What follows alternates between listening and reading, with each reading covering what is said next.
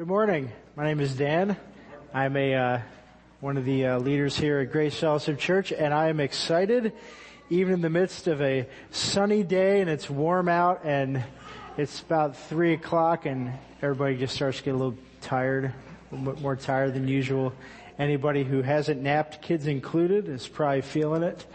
But it is a delight. I'm glad we're meeting here, and uh, it's just so great that the we, gospel goes out twice as much in the morning and then in the afternoon.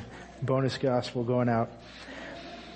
Um, one of the um, one of the hardest things in life is to fail in an area where you think you're awesome. You guys know what I'm talking about?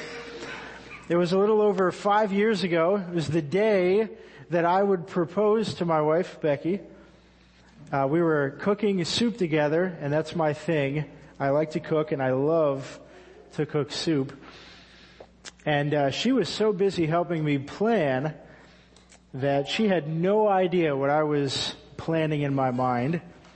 And I was so busy planning in my mind that I wasn't paying attention to the soup. With me?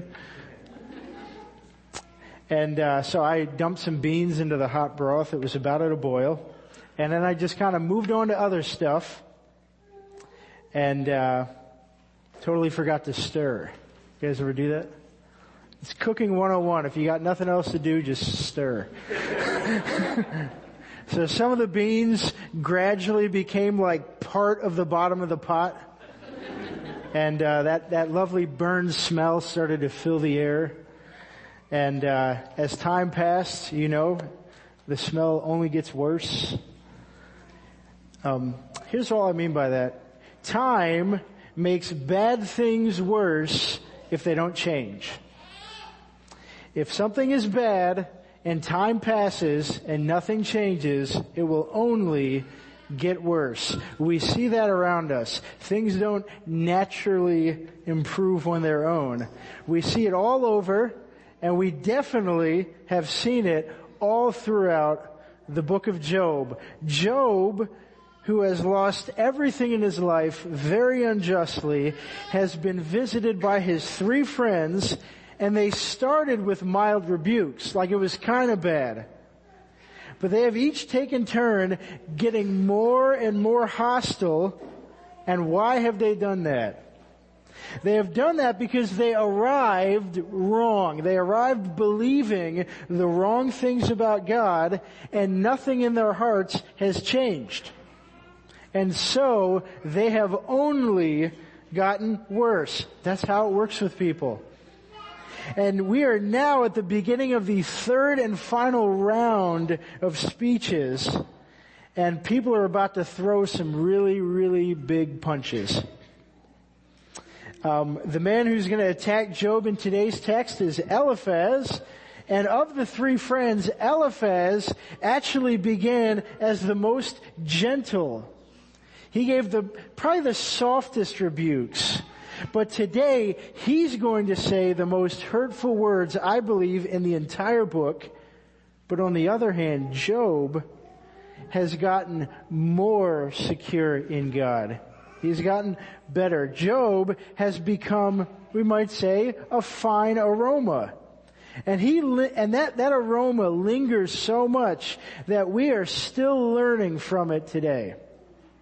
But Eliphaz and his friends, they are becoming a burnt stench.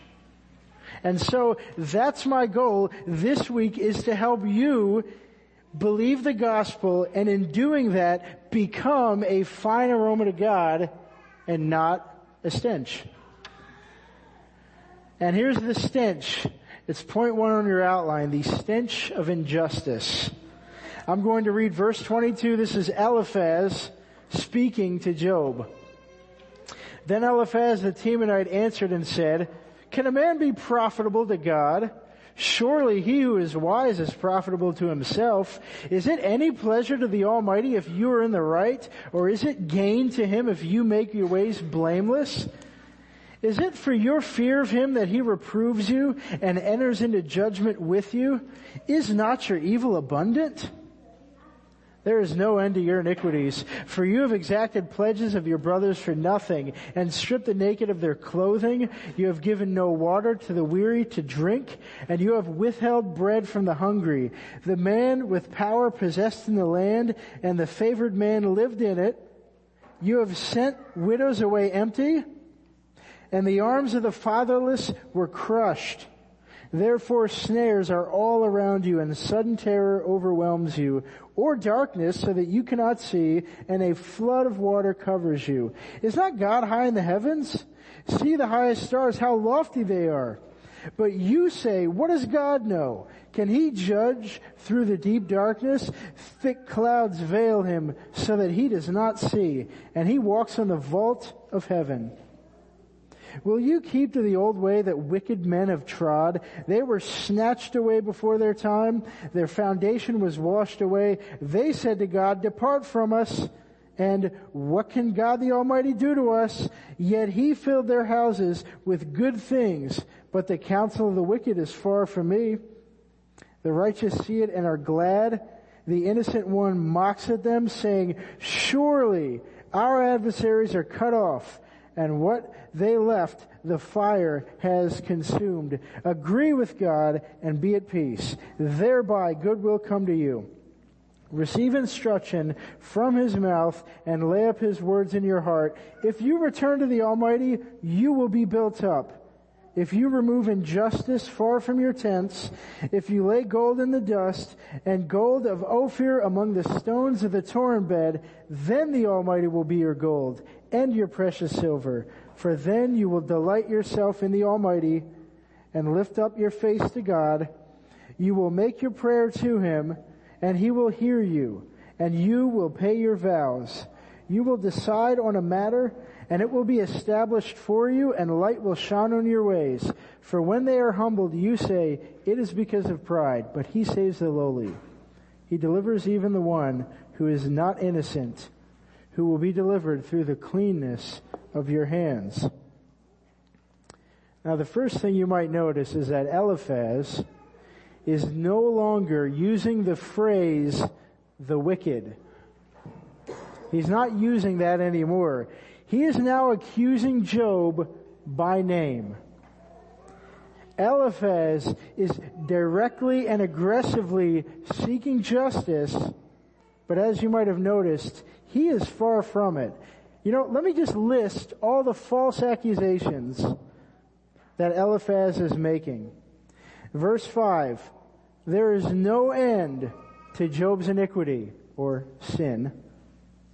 Verse 6, Job has exacted pledges of his brothers for nothing and stripped them of their clothing. In other words, Job is accused of extorting money and fleecing people for everything that they have.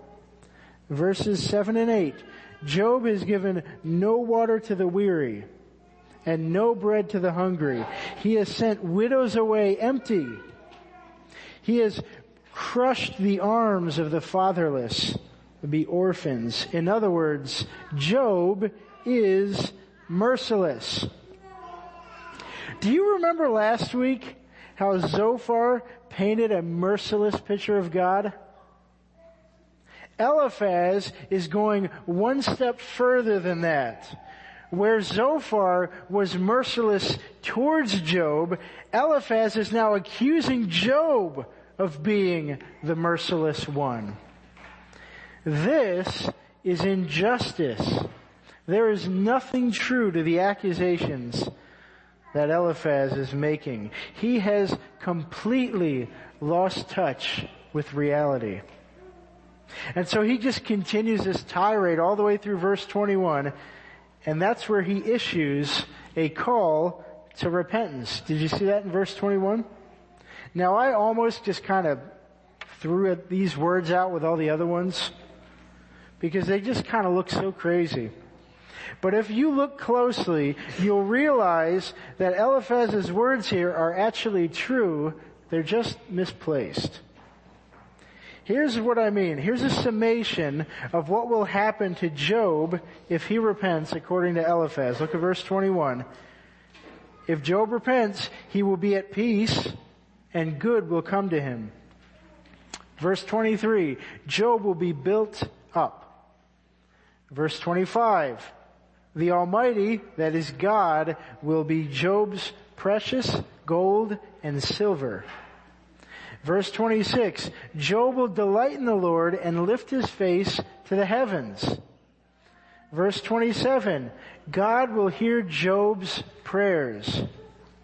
Verse 28, if he repents, Job's plans will be established and a light will shine on his ways.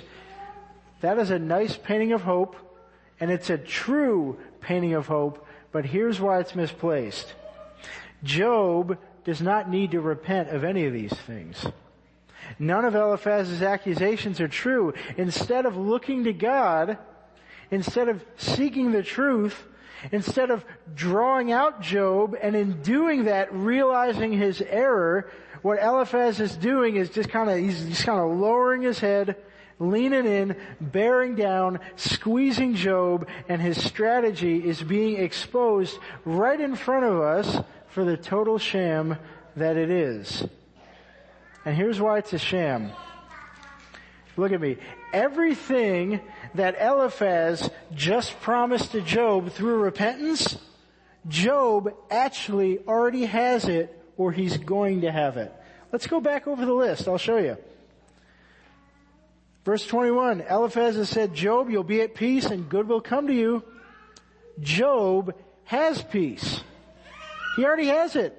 He has peace in what matters. Not on earth. He doesn't have peace on earth. He doesn't have peace in his children. He doesn't have peace in his stuff. He has peace in the God of heaven. Verse 22, Job is being built up. He is flourishing in the truth of who God is while his friends are just kind of fading away. Verse 25, God is Job's gold and silver. Job doesn't have any gold or silver. He doesn't have anything left. So he clings to God who's going to vindicate him. And so verse 26, Job does delight in the Lord. That's all Job is talking about. And verse 27, God does hear Job's prayers. Because you know what Job's prayers are, the desires of his heart are that he wants God to appear and God will appear. Not now, but later. And lastly in verse 28, Job's plans will be established because Job's plans are to be redeemed. Job has everything or will have it, have everything that Eliphaz has promised.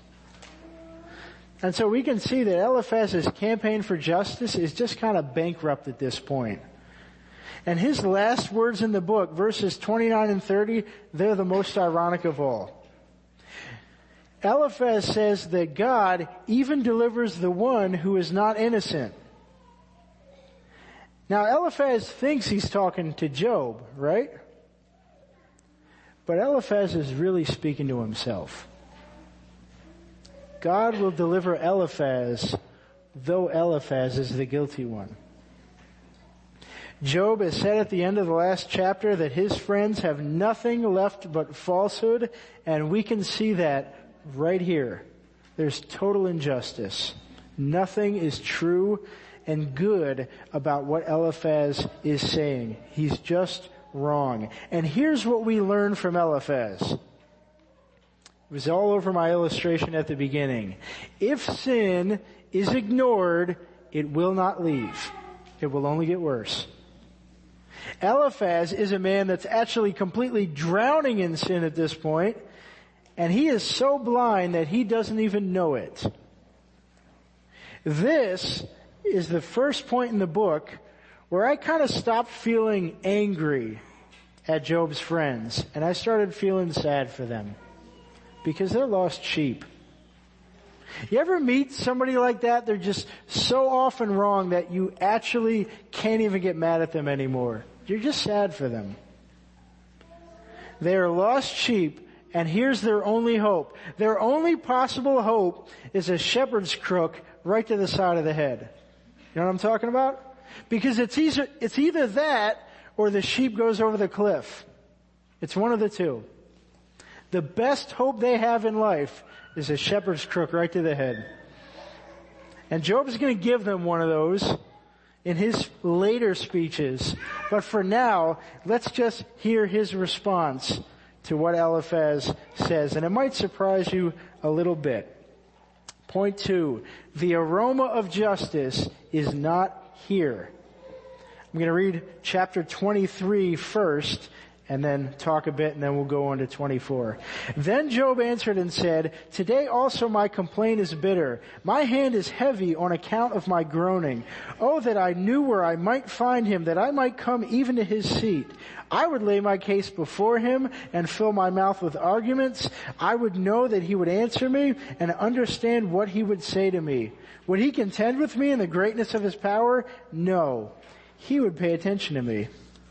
There an upright man could argue with him, and I would be acquitted forever by my judge. Behold, I go forward, but he's not there, and backward, but I do not perceive him. On the left hand, when he is working, I do not behold him. He turns to the right hand, but I do not see him. But he knows the way that I take.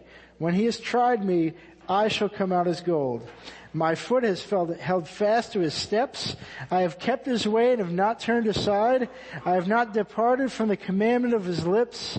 I have treasured the words of his mouth more than my portion of food. But he is unchangeable, and who can turn him back? What he desires, that he does. For he will complete what he appoints for me, and many such things are in his mind. Therefore I am terrified at his presence. When I consider, I am in dread of him. God has made my heart faint. The Almighty has terrified me. Yet I am not silenced because of the darkness, nor because thick darkness covers my face. Now Job might sound kind of depressed, but I don't think he is. He wants to see God. In fact, he says something in verses 8 and 10 that I can really relate to, and I hope you can too. Look at verses 8 through 10. Behold, I go forward. God's not there.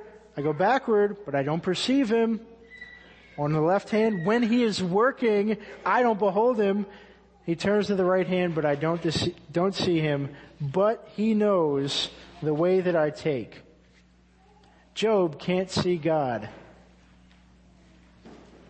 But his hope is not in his ability to see God. His hope is in God's ability to see him. But he knows. I can't see him, but he knows. And I think this is the key reason for what Job says next in verses 11 and 12. Look at them with me. My foot has held fast to his steps. I have kept his way and have not turned aside. I have treasured the words of his mouth more than my portion of food. Now Job's words here are in such contrast to what Zophar said back in chapter 20. Do you remember Zophar said, the wicked, people like Job, fill themselves with poison. It's what's in their stomach. But Job here is arguing that he values the words of God more than food. That's what's in his stomach. Job is driven completely by God. Doesn't it seem like Job deserves justice for that? I mean, you can see the tension that Job feels. Job is working hard to be faithful, but he can't see God. He can't stand before God. And in verses 13 through 15, God is unchangeable. Who can turn him back? What he desires, that he does. For he will complete what he appoints for me, and many such things are on his mind. Therefore, I am terrified. As I said in my opening statement, one of the hardest things in life is to fail in an area where you think you're awesome. And what Job is doing right here is he is admitting that he is not awesome at being God. He's not God. Job is a tiny little bug. He gets it. He gets it, which is why through all the injustice that he's seeing around him, Job is looking to God even though he can't see him and he's doing what God says even though he doesn't hear back. All his work, though, has brought him only injustice and the tension will get higher. That's chapter 24. He's going to expand outward, not just to his situation, but to the whole world. Verse 20, or chapter 24. Why are not times of judgment kept by the Almighty? And why do those who know Him never see His days? Some move landmarks. They seize flocks and pasture them. They drive away the donkey of the fatherless. They take the widow's ox for a pledge. They thrust the poor off the road. The poor of the earth all hide themselves. Behold, like wild donkeys in the desert, the poor go out to their toil seeking game. The wastelands yields food for their children. They gather their fodder in the field, and they glean the vineyard of the wicked man. They lie awake all night naked without clothing and have no covering in the cold. They are wet with the rain of the mountains and cling to the rock for lack of shelter. There are those who snatch the fatherless child from the breast and they take a pledge against the poor. They go about naked without clothing hungry, they carry the sheaves. Among the olive rows of the wicked, they make oil. They tread the wine presses, but suffer thirst. From out of the city, the dying groan, and the soul of the wicked and the wounded cries, cries for help. Yet God charges no one with wrong. There are those who rebel against the light, those who are not acquainted with its ways and do not stay in its paths. The murderer rises before it is light that he might kill the poor and needy, and in the night he is like a thief. The eye of the adulterer also waits for the twilight, saying, no eye will see me, and he veils his face. In the dark they dig through houses, by day they shut themselves up, they do not know the light. For deep darkness is morning to all them, for they're friends with the terrors of deep darkness. You say, swift are they on the face of the waters. Their portion is cursed in the land. No treader turns toward their vineyards. Drought and heat snatch away the, the snow waters. So does Sheol to those who have sinned. The womb forgets them. The worm finds them sweet. They are no longer remembered. So wickedness is broken like a tree. They wrong the barren, childless woman and do no good to the will, widow. Yet God prolongs the life of the mighty by his power. They rise up when they despair of life. He gives them security and they are supported and his eyes are upon their ways. They are exalted a little while and then are gone. They are brought low and gathered up like all others. They are cut off like the heads of grain. If it is not so, who will prove me a liar? And show that there's nothing in what I say. That's the tension. The injustice is everywhere. The stench of injustice is everywhere. And the aroma of justice is not present. Job points out what the wicked do. Look at verse 4. They crush the poor. The poor are forced into hiding. Verse 5, they are like donkeys in the desert. They're like animals hunting for food. Their children eat from the wastelands. Verse 6, they take the scraps left over from the wicked. Verse 7 and 8, they are cold and naked and exposed to the elements. Verse 11, they work under harsh conditions, so they lack basic things like water. And in verse 12, Job cries out, from out of the city the dying groan and the soul of the wounded cries for help, yet God cr- charges no one with wrong. Job is the dying man groaning. Don't miss that. Job can relate. Job was driven from the city. He's living in a dump. Job is crying out to God. Yet here his wicked accusers stand unpunished, unaccused by God. Can you just smell the injustice everywhere?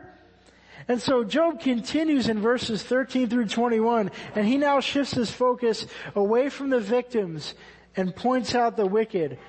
Watch out for this list here and see who's on it. The wicked, verse 13, people who don't stay on the path, as in those who break the laws of God. Verse 14, murderers. Verse 15, adulterers. Verse 16 and 17, the summation. All of these people love darkness. Job sees that the wickedness is rampant and there is no justice on earth. And he reaches his climax in verses 22 and 24.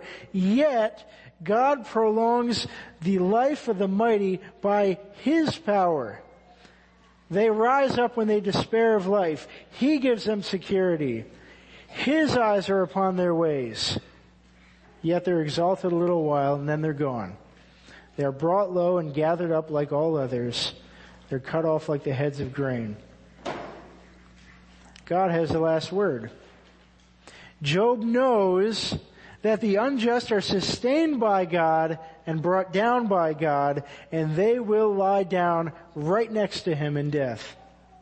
And so, he has resolved that justice may not be found in this life, but it will be found in the next one. And that is a comfort for him and an even greater comfort to us who are in Christ. Injustice is here, but justice is coming. That's point three.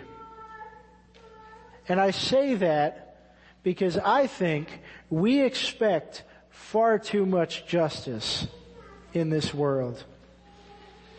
And he could tell that because many of us are so motivated by the false hope of justice in this world rather than the real hope of the injustice of the gospel. Let me explain that. One pastor said it this way. Justice calls us to treat people the way that they deserve. Isn't that justice? You get what you deserve? The gospel calls us to treat people better than they deserve. And so in Christ, our daily operation should not be, how can I be just, but rather, how can I be merciful?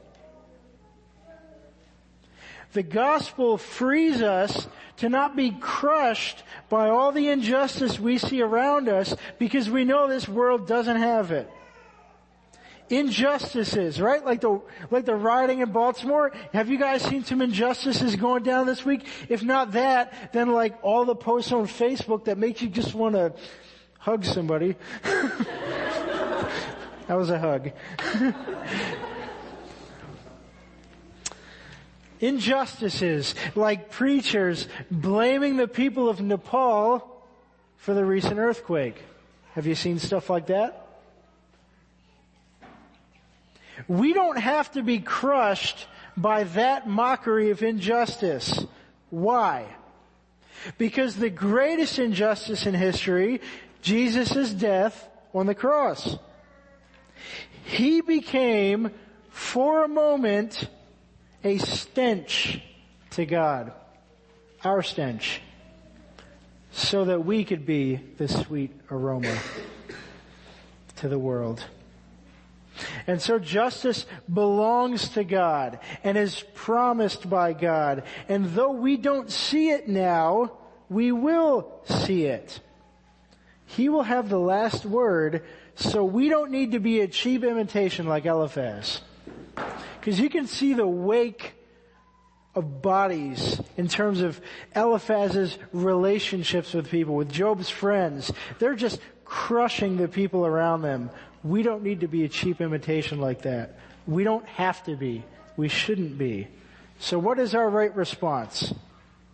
Got three categories. First, the irreligious. And if you don't know what that means, it means those of you who don't regard Jesus as Lord. Like you just don't believe Jesus is Lord. Here's the application. Throw your little selves at the feet of Jesus. If you don't, this earth is as close to heaven as you're gonna get. And the justice you see on earth, which probably won't be much, is going to be the best time you ever had. Every broken relationship around you, every hardship in your life is just a taste of what eternity apart from Christ looks like. It's just warming up. God will put a bill on your table that you will not be able to pay. And I don't want that for you. Second category for the religious. Those of you who think your church attendance and tithing and good works make you good. Those of you who can probably identify a little bit with Eliphaz. Here's your application. Throw your little selves at the feet of Jesus. Your daily work is based on a presumption that you will somehow make God pleased with you. Like He's not, but He will be if I do this. I do that. You're actually not much different than the irreligious person. You're still a burnt bean on the bottom of the pot. You just probably use cleaner language. God will put a bill on your table that you will not be able to pay. And I don't want that for you either. But lastly, for those of you who hear the gospel and it penetrates and you're set apart by it, and you are daily throwing yourself at the feet of Jesus, here's your application. Make sure you're actually at the feet of Jesus and not at your own altar. I'll explain what that looks like.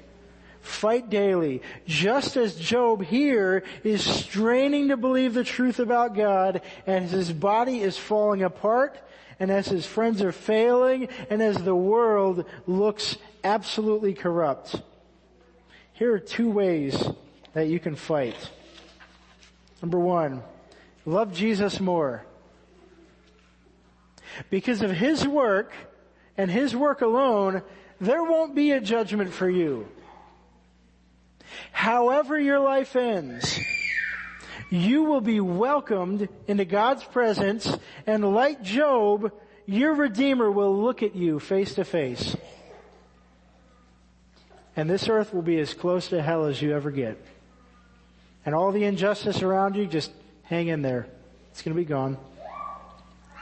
So every time for now, like practice, every time you're scrolling through your favorite news outlet and you see another war.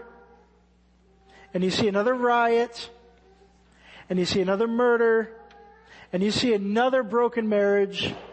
And you see another abortion. Or as your body just falls apart just get older and you gradually lose family members, you can know that Jesus will have the last word. So love Him now. Learn more about who He is now through His Word. There's a lot of ways more that you can do that, but I'll move on. The second thing you can do is to hate sin more. You can always hate sin more. So one of the ways that you can do that is to see yourself as that pot of soup, go back to the soup imagery, and know the danger of just one burnt bean. Keep stirring. There are imperfections in even the firmest of believers, right? Get older, you probably have a bunch figured out, but not all of it. There's still areas you can grow in. Keep stirring. You will never be totally pure, but in this life, as you trust in Jesus daily, He will refine you and He'll make you a wonderful aroma. Now this is not an empty task. He rewards us for that. And we see hints of that reward here on earth. That's how good He is. Because we build and rebuild relationships. You know, you can see like relationships that are broken, people can come back together, trust God together. You can see families reunited because of the gospel.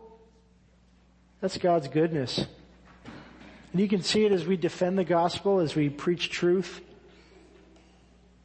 And all that good work would be totally impossible without Jesus' work on the cross.